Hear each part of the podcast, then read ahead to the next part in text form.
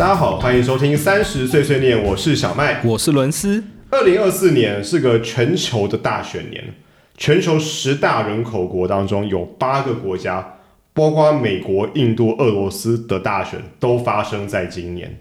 那不管你是真民主、假民主，还是这个外表貌似民主，实际上是威权的国家哦，哦，这也不少。可以想见，今年对很多国家而言，都会有政治权力改组的现象发生。那台湾的总统大选，当然已经在二零二四年一月十三号和和平的落幕了。那我们这一集的录音时间，大概是在大选后的一个礼拜啦。那其实早在去年十一月份呢，我跟伦斯就录了一集大选预测节目，那集叫做《无比的弹性》，呃，第三十七集，大家有兴趣可以回去看，呃，听一下，看我跟伦斯是如何被打脸的。因为去年十一月的节目上，我们其实对于这次大选的走向有提出了三项预测。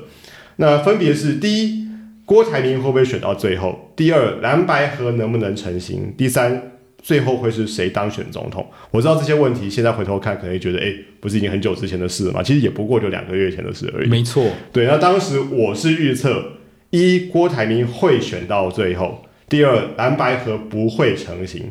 第三，最后会是赖清德当选总统。伦斯当时则是预测：一，我预测一郭台铭不会选到最后；二，蓝蓝白河会成型；三，侯友谊或柯文哲会当选总统。OK，看来我们两个都各自有这个预测正确与不是不正确的地方啦。那我们就先从最终大选的结果开始聊起好了，也就是民进党的候选人这个赖清德搭配萧美琴的这组候选人呢，最终当选了下届我们台湾的正副总统。呃，伦斯，你怎么看这个大选的结果呢？我只能说，选举真的是诡谲多变。我预测三个里面两个都错了，而且错的还有一些差距。对，特别是蓝白河那一段，我们等下可以再聊。OK，对，因为这次的选举结果，以正副总统选举来说，就赖清德最终是获选，呃，获得了百分之四十点零五的得票率，并且呃赢得了最后的胜选嘛。那侯友谊是获得三十三点四九个百分点，柯文哲则是二十六点四六个百分点。那可以说，不管你这次选举支持谁或者反对谁，好像都可以在这个选举结果找到开心或不开心的理由。诶，对，这也是这次选举结果奥妙的地方。这个讨厌国民党的人哦，可以说他赢了，因为国民党最后没有取得政权嘛。那讨厌民众党或者讨厌柯文哲的人，也可以说他赢了，因为柯文哲最后得票数是三个人垫底。但讨厌民进党的人也赢喽，因为百分之六十的选票，多数的民意是要下架民进党的哦。都等于一个选举结果可以有各种表述的空间，这 happy 与否。完全看你自己怎么诠释，像极了爱情，有没有？那呃，不过以这个最终结果而言哦，这个赖清德当选总统哦，基本上是符合我的预期啦。那主要原因是因为我其实之前就认为，这个在蓝白河可以整合成功、这个成真的情况下，跟民进党的竞争可能还是五五坡。更何况蓝白河最后也破局了，所以呃，我认为现阶段哦，两个主要的在野党，它是。不太可能独立翻盘成功的，但即使我事先就预测到了蓝白河会破局，但这整个破局的过程还是比我原先想象的曲折离奇许多。轮子，你怎么看蓝白河呃蓝白破局的这个结果呢？我觉得就是很像一场闹剧。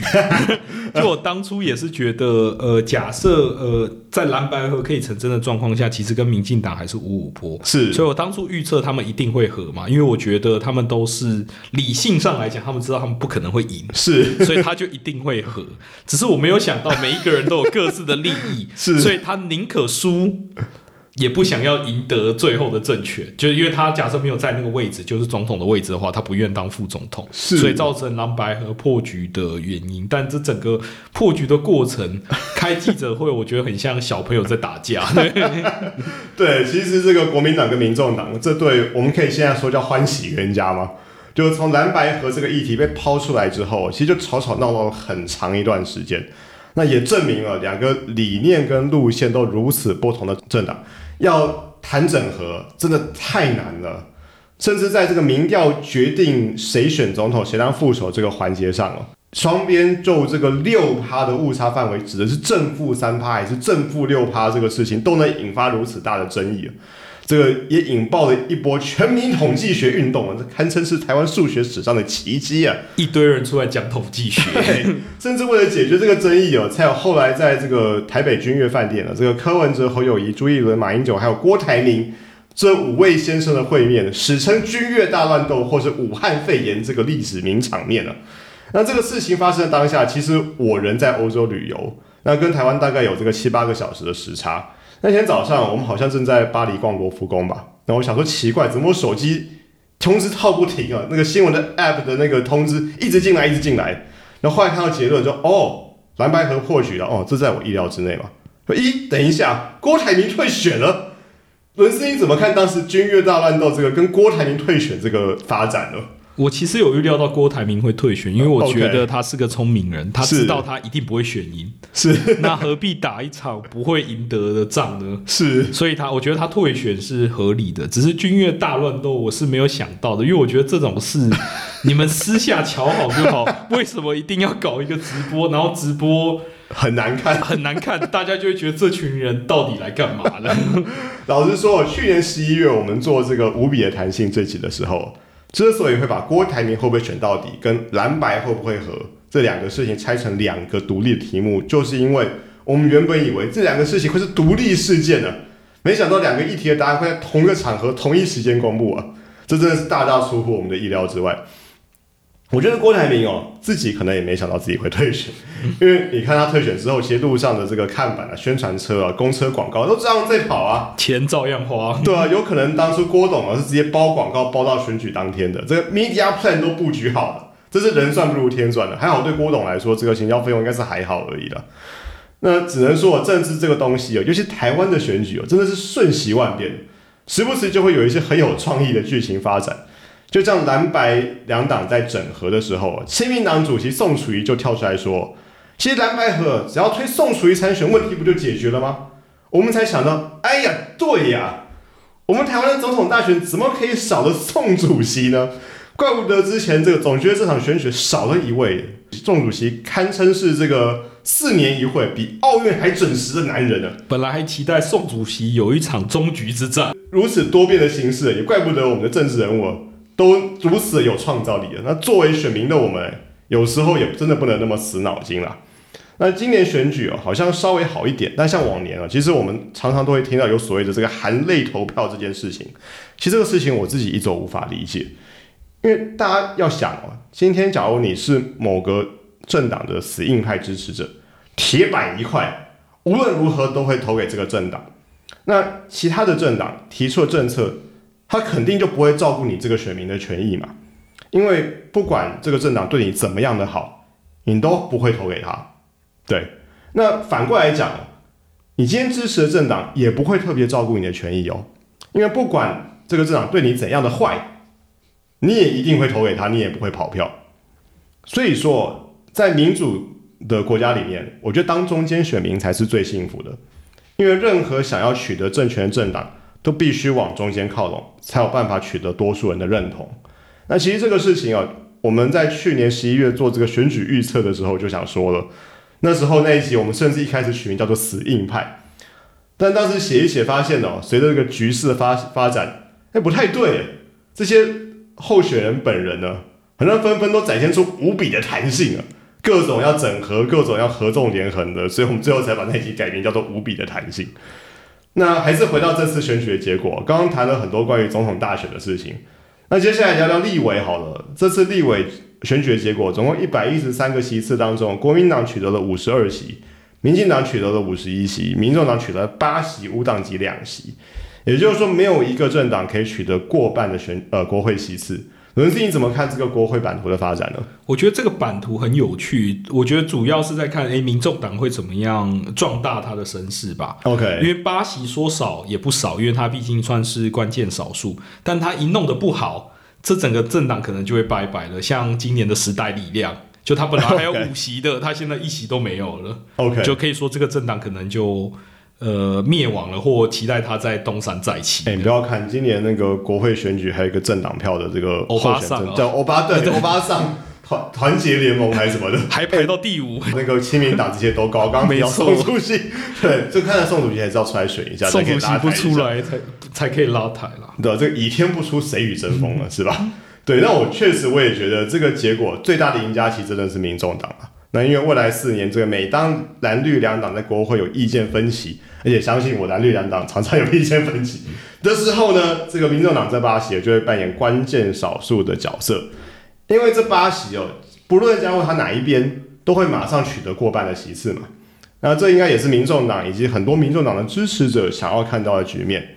因为我想，应该呃，多数就算你支持民众党，你应该也不会期待说民众党马上就会变成一个呃。跟蓝绿两党的席次差不多的一个政党，这个应该不太实际。但是，呃，它变成关键少数，从结果看起来，是因为很多选民厌倦了蓝绿两党长期垄断政局的局面，却没有作为的这个状态，所以选择了柯文哲跟民众党。那从结果看起来，我个人认为，不论是柯文哲或是民众党，其实这个得票表现是非常好的，尤其是从这个选前的一些造势场合看起来，确实民众党是三个政党里头。最能召唤出年轻选民热情的团队。那从品牌行销的角度看起来哦，民政党其实很成功的取得了年轻改革这些要素的话语权。呃，四年前或八年前，这些话语权可能还在民众呃民进党的手上，现在感觉被民众党拿去了不少啊。没错，当初八一七，仔细想想，这个是多可怕的八百一十七万票哎。对啊，你看。那就像大家应该都有注意到，这个很多候选人败选之后啊，其实发表的感言都是自己努力不够。但从一个产品到底卖不卖得出去的角度，这个产品能不能呃成功的卖出去，从来不是取决于品牌本身的努力与否，而是这个品牌是否吸引人，以及是否可以满足客户的需求。从这点上来说，蓝绿两党在吸引年轻族群的认同这方面。确实都有蛮大的进步空间，而民众党在这方面看起来看结果来看是表现的最好。对于即将上任的赖政府，如何在没有绝对多数的新国会中贯彻他的意志，也绝对是未来四年台湾政局当中的重中之重。那我想啊，这个选举结果，我觉得上个礼拜各大媒体上已经有各种各式各样的分析，那后续这类分析也会持续不断的出现。但唯一不可否认的事实是，这个选举结果是由七十四点九零趴的投票率所共同决定的结果。也就是说，不管大家的立场是什么，在台湾有百分之七十四点九的有效选举人愿意去相信我们手上的选票。是可以表达或是可以改变一些事情的。我记得七十四点九这个 percentage 放在国际上也算是投票率偏高的国家。对，因为我记得在美国好像也才一半多，对，顶多六成吧。是对。那相比很多这种超低投票率的国家，呃，或者这个年轻人对政治的意愿冷淡的这件事情来说，台湾人其实相对是很愿意参与政治，也参与选举的。也因此哦，我想我跟伦斯周围其实都很多朋友很愿意在个人社群上面分享他们的政治观点，也有很多旅居海外的朋友特地飞回来一趟，呃，投下神圣的一票。对，那我想选举这个东西哦，它其实说起来其实也很简单，在台湾哦，身在台湾，我们居然都希望台湾越来越好，那就把票投给最有可能实现的人，除非你觉得三组候选人都没有办法实现，所以你要在三组候选人嘴巴上面各盖一个章。要大家通通闭嘴哦，那我觉得那也是有立场，那也是尊重啊。没错，对，那呃，毕竟这个每一个人，每一个呃投下自己手上这位这呃这张票的人，呃，都有每个人所定义的好。那每一个人有每个人认为合适的方法来实现这个好，所以大家对政治的想法不同，我觉得是非常非常正常的事情。那我想大家多少都耳闻，或者生活周遭就有。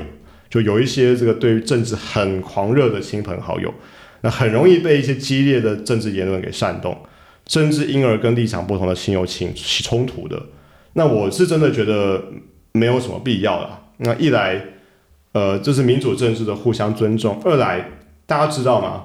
根据中华民国总统、副总统选举罢免法，各组候选人只要得到得票数，呃，他得票数只要达到。当选票数的三分之一以上就可以获得补助，每张票可以获得新台币三十块的补助。想想看，我们这些选民哦，被这些刺激性的言论煽动，每天搞得自己神经兮兮的，还不惜跟身边重要的人起冲突，政治人物因此拿到他们的补助款，那电视上的名嘴因此得到他要的这个声量，我们又得到了什么？对，作为选民，我们的任务其实就是选择我们认为最适合的人。其他这些口水或是一些比较激进的言论，我真的觉得没有什么必要了。我觉得民主政治它可贵的地方就是尊重每一个人表达他个人意见的权利啦。所以我觉得其实无谓的斗争啊，或跟你可能重要他人因而去争执，其实是没有太大的必要。你如果真的支持那个政党，你就出来投票。就算他没有选上，那他实际上还是拿到了补助款嘛？他如果过的总的当选票数的三分之一以上，也是对于这个政党的一个支持啦。是的，是的，是的。所以说啊，我们台湾啊，我们台湾，台湾人其实很喜欢把“我们台湾”这个词汇挂在嘴边，但你知道吗？我们台湾其实关键不只是台湾，关键还是我们。我们又一次以民主的方式共同决定了大选的结果。台湾的选举，如同很多人说的，简直是个超级好看的超大实境秀，百转千回，刻不容缓。也可能是因为真的太刺激了，我看有些媒体啊，已经开始在讨论二零二八年的总统选举了。我真的觉得是太早了！你看我跟伦斯去年十一月做这些预测，两个月的时间就出现这么多变化了。不过话虽如此，关于二零二八年选举，有一件事情我是非常确定的，就是假如伦斯出来选的话。我一定会把票投给伦斯，伦斯怎么样？要不要考虑一下？我可以当你的选举总干事。哇，这个要收集意愿书要一百万了。我们的 podcast 有没有机会到百万 podcast 的这个 level？嗯，你会是所有候选人里面第一个备战二零二八年的参赛者，而且而且重点来喽，你可以说你代表了主流民意。怎么说？什么主流民意？谁不是？对，谁不是主流民意？每个人都可以说自己代代表主流民意。是是是，百万人粉站出来。今天节目先到这边，感谢大家收听，我是小麦，我是伦斯，我们下期节目再见，谢谢，拜拜，谢谢大家。